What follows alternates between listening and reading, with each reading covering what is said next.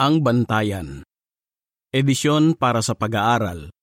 Mayo 2021 Araling Artikulo 18 Ang artikulong ito ay pag-aaralan sa linggo ng Hulyo 5 hanggang 11.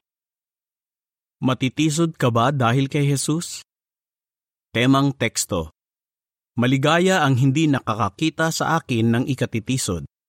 Mateo 11.6 Talababa Awit bilang 54 Ito ang daan. Nilalaman Si Jesus ang pinakadakilang guro na nabuhay sa lupa, pero natisod sa kanya ang karamihan noong panahon niya. Bakit? Tatalakayin natin sa artikulong ito ang apat na dahilan.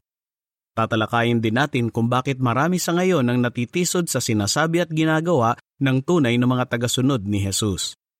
Higit sa lahat, aalamin natin kung bakit pwede tayong magkaroon ng matibay na pananampalataya kay Jesus para hindi tayo matisod. Para po uno, tanong. Nang una mong sabihin sa iba ang mensahe ng Biblia, anong reaksyon nila ang ikinagulat mo? Natatandaan mo ba nang una mong ma-realize na nakita mo na ang katotohanan? Ang mga turo ng Biblia na natututuhan mo ay napakalinaw, kasinlinaw ng kristal.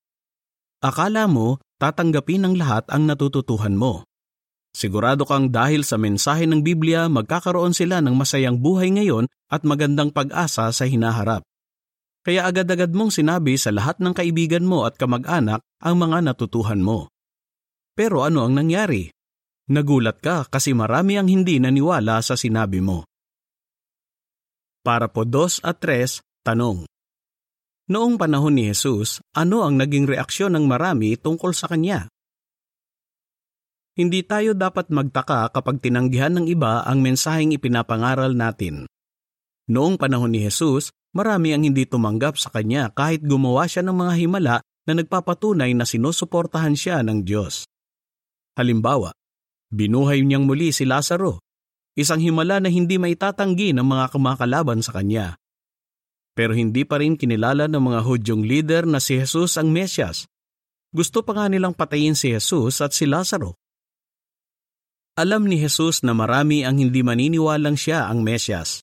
Sinabi niya sa isang grupo ng mga alagad ni Juan Bautista, Maligaya ang hindi nakakakita sa akin ng ikatitisod. Mateo 11.6, talababa. Bakit napakaraming hindi naniwala kay Jesus? Para po 4, tanong. Ano ang tatalakayin sa artikulong ito? Sa artikulong ito at sa susunod na artikulo, susuriin natin ang ilang dahilan kung bakit marami ang hindi nanampalataya kay Jesus noong unang siglo. Tatalakayin din natin kung bakit hinahayaan ng marami ngayon na matisod sila. Higit sa lahat, aalamin natin kung bakit pwede tayong magkaroon ng matibay na pananampalataya kay Jesus para hindi tayo matisod. Una, pinagmulan ni Jesus. Para po 5, tanong. Bakit kaya inisip ng ilan na imposibleng si Jesus ang inihulang Mesyas? Marami ang natisod dahil sa pinagmulan ni Jesus. Aminado silang mahusay magturo si Jesus at nakakagawa siya ng mga himala. Pero para sa kanila, anak lang siya ng isang hamak na karpintero. At mula siya sa Nazareth, isang lunsod na posibleng minamaliit noon. Kahit si Natanael na naging alagad ni Jesus ay nagsabi noong una, Mayroon bang anumang mabuti na pwedeng manggaling sa Nazareth? Juan 1.46 Posibleng mababa ang tingin ni Natanael sa lunsod na pinagmulan ni Jesus. O baka iniisip niya ang hula sa Mikas 5.2 na nagsasabing ang Mesya sa ipapanganak sa Bethlehem, hindi sa Nazareth. Deskripsyon ng larawan para sa parapo 5. Sinasabi ni Felipe kay Natanael na lumapit kay Jesus. Ayon sa caption, Marami ang natisod dahil sa pinagmulan ni Jesus. Bakit masasabing iyan din ang ikinatitisod ng ilan sa ngayon? Para po sa is, tanong. Ano sana ang nakatulong sa mga tao noong panahon ni Jesus para matukoy nilang si Jesus ang Mesyas? Ano ang sinasabi ng kasulatan?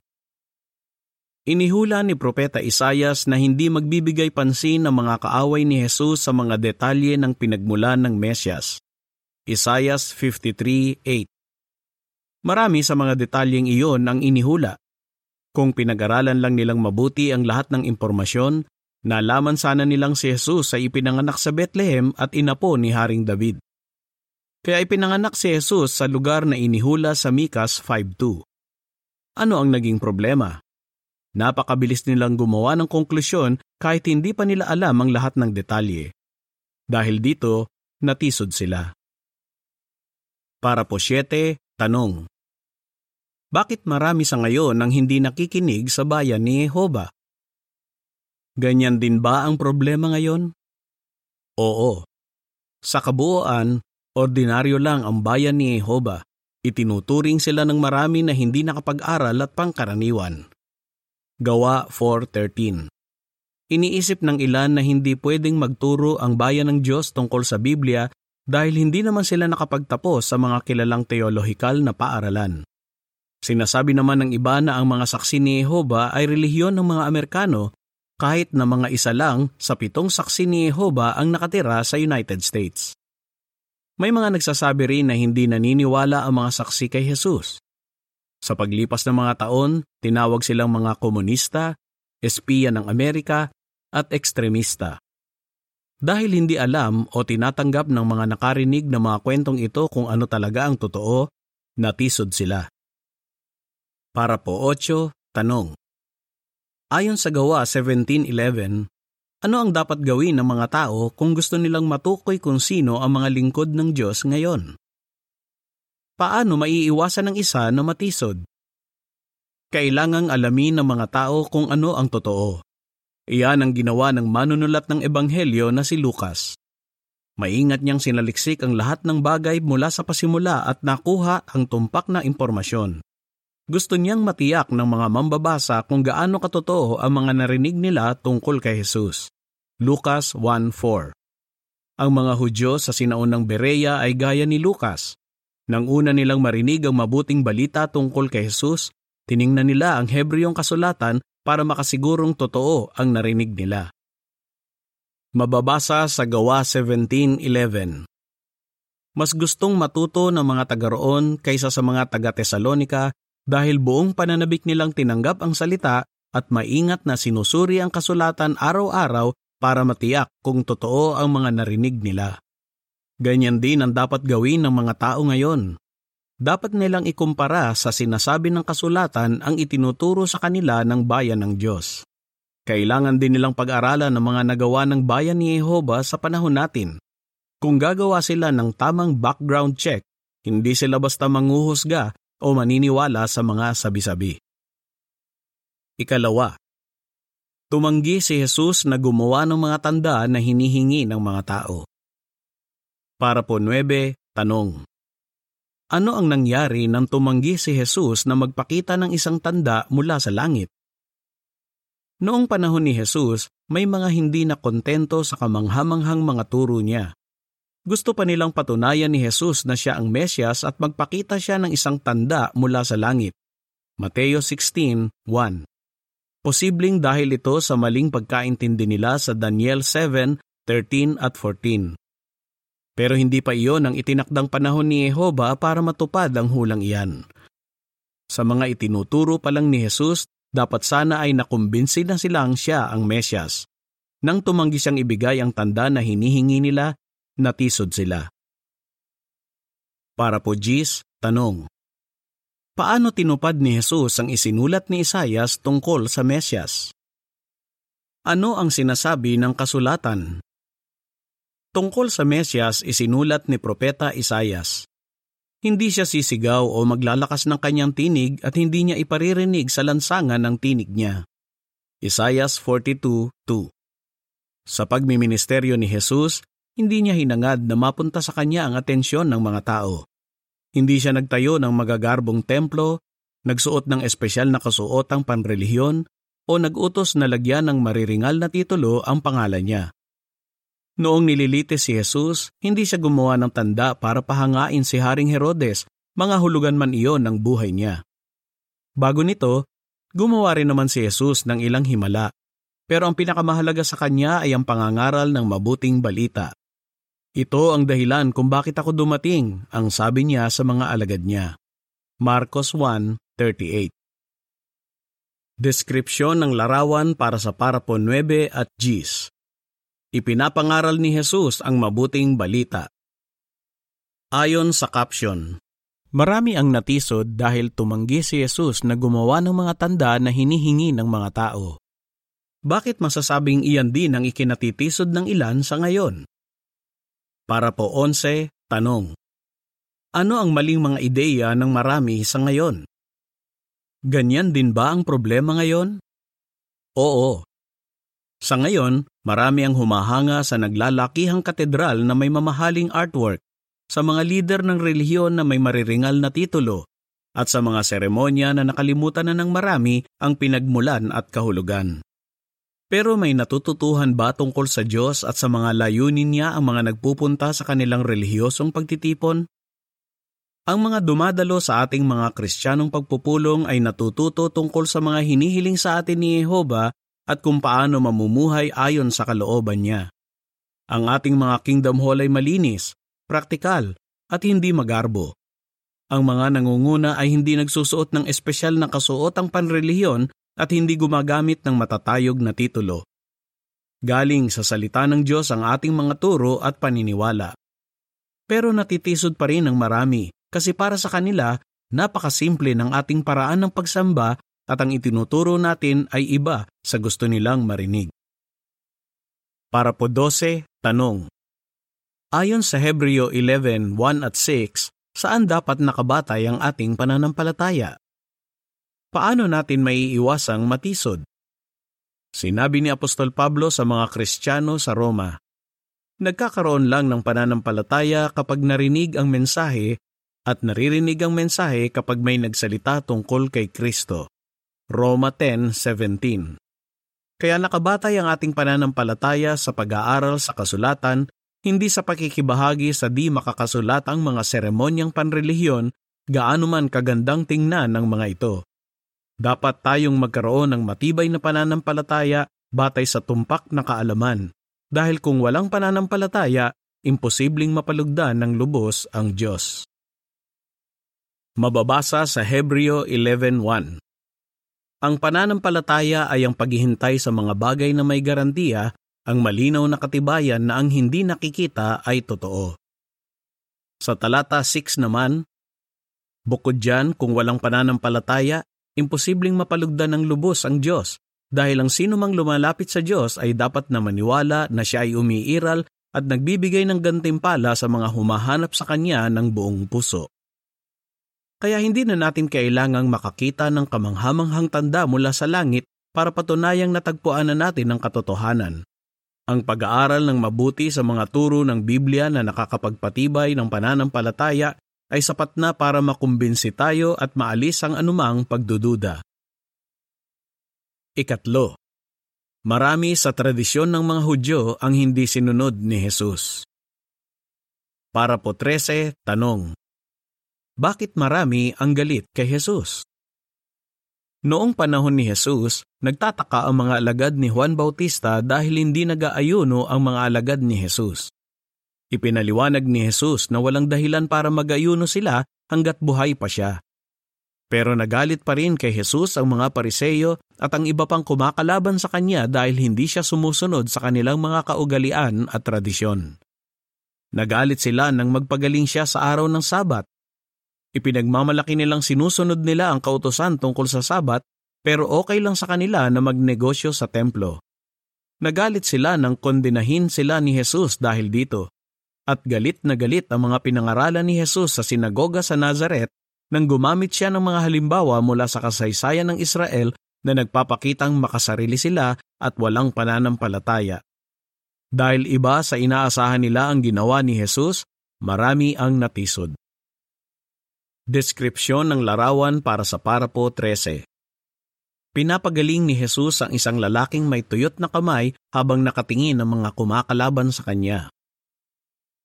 Ayon sa caption, Marami ang natisod dahil hindi sinunod ni Jesus ang ilan sa kanilang mga tradisyon. Bakit masasabing iyan din ang ikinatitisod ng ilan sa ngayon? Para po 14, tanong. Bakit kinundina ni Jesus ang mga tradisyon ng tao na hindi kaayon ng kasulatan? Ano ang sinasabi ng kasulatan? Sinabi ni Jehova sa pamamagitan ni Propeta Isayas, Lumalapit sa akin ang bayang ito sa pamamagitan ng bibig nila at pinararangalan nila ako sa pamamagitan ng mga labi nila. Pero malayong malayo ang puso nila sa akin at ang pagkatakot nila sa akin ay batay sa mga utos ng tao na itinuro sa kanila. Isayas 29.13 Tama lang na kondinahin ni Jesus ang mga tradisyon ng tao na hindi kaayon ng kasulatan. Ang mga higit na nagpapahalaga sa mga batas at tradisyon ng tao kaysa sa kasulatan ay nagtatakwil kay Jehova at sa isinugo niya bilang Mesyas. Para po 15, tanong. Bakit ayaw ng marami sa mga saksi ni Jehova? Ganyan din ba ang problema ngayon? Oo. Marami ang nagagalit dahil hindi nagse-celebrate ang mga saksi ni Jehova nang di makakasulat ang mga tradisyon gaya ng birthday at Christmas. Nagagalit naman ang iba dahil hindi nakikibahagi ang mga saksi ni Jehova sa mga selebrasyong makabayan o hindi nila sinusunod ang mga kaugalian sa patay na hindi naaayon sa salita ng Diyos. Natitisod sila kasi baka iniisip nilang ang paraan ng pagsamba nila sa Diyos ang tama. Pero hindi nila mapapasaya ang Diyos kung mas pipiliin nilang sundin ang mga tradisyon ng tao kaysa sa malinaw na mga turo ng Biblia.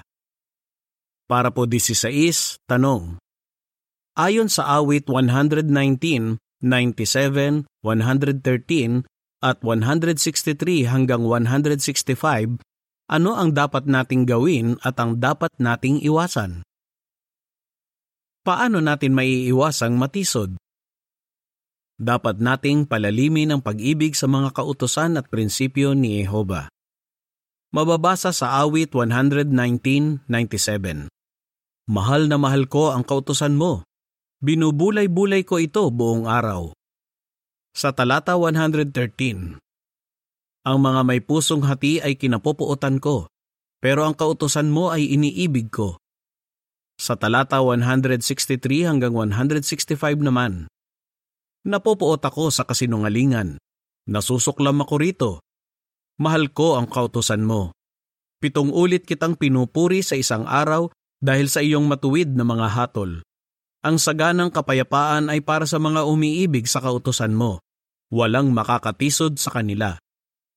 Kapag iniibig natin si Jehova, iiwasan natin ang anumang tradisyong hindi niya sinasang-ayunan. Hindi natin hahayaang may makahadlang sa pag-ibig natin kay Jehova. Ikaapat, hindi binago ni Jesus ang gobyerno ng tao. Para po 17, tanong. Ano ang inaasahan ng marami noong panahon ni Jesus na ikinatisod nila? Noong panahon ni Jesus, gusto ng ilan na magkaroon agad ng pagbabago sa gobyerno ng tao. Inaasahan nilang papalayain sila ng Mesyas mula sa malupit na pamamahala ng Roma. Pero nang subukan nilang gawing hari si Jesus, tumanggi siya. Ang iba naman, kasama na ang mga saserdote, ay nag-alala na baka baguhin ni Jesus ang gobyerno at magalit ang mga Romano na nagbigay ng kapangyarihan at autoridad sa mga saserdoteng iyon. Dahil nababahala sila tungkol sa politika, maraming Hudyo ang natisod. Deskripsyon ng larawan para sa parapo 17. Mag-isang umaakyat si Jesus sa bundok. Ayon sa caption, Marami ang natisod dahil hindi nakibahagi si Jesus sa politika. Bakit masasabing iyan din ang ikinatitisod ng ilan sa ngayon? Para po 18, tanong. Anong mga hula sa Biblia tungkol sa Mesyas ang binaliwala ng marami? Ano ang sinasabi ng kasulatan? Maraming hula ang nagsasabing magiging matagumpay na mandirigma ang Mesyas. Pero ipinapakita ng ibang mga hula na mamamatay muna siya para sa ating kasalanan. Kaya bakit mali ang inaasahan nila? Noong panahon ni Jesus, Binaliwala ng marami ang anumang hula na hindi nangangako ng agarang solusyon sa mga problema nila. Para po 19, tanong. Ano ang inaasahan ng marami sa ngayon na ikinatisod nila? Ganyan din ba ang problema ngayon? Oo. Marami sa ngayon ang natitisod dahil neutral tayo pagdating sa politika. Inaasahan nilang boboto tayo sa eleksyon. Pero para kay Jehova, kung pipili tayo ng isang taong leader na mamamahala sa atin, itinatakwil natin siya. Iniisip din nila siguro na dapat tayong magtayo ng paaralan at ospital at magkawang gawa. Natitisod sila dahil nakapokus tayo sa pangangaral hindi sa paglutas sa kasalukuyang problema ng mundo. Para po 20, tanong. Gaya ng idiniin ni Jesus sa Mateo 7:21 hanggang 23, saan tayo dapat nakapokus? Paano natin maiiwasang matisod? Mababasa sa Mateo 7:21 hanggang 23. Hindi lahat ng nagsasabi sa akin, Panginoon, Panginoon, ay papasok sa kaharian ng langit, kundi ang gumagawa lang ng kalooban ng aking Ama na nasa langit. Marami ang magsasabi sa akin sa araw na iyon, Panginoon, Panginoon, hindi ba nang hula kami sa pangalan mo, nagpalayas ng mga demonyo sa pangalan mo, at gumawa ng maraming himala sa pangalan mo? At sasabihin ko sa kanila, Hindi ko kayo kilala.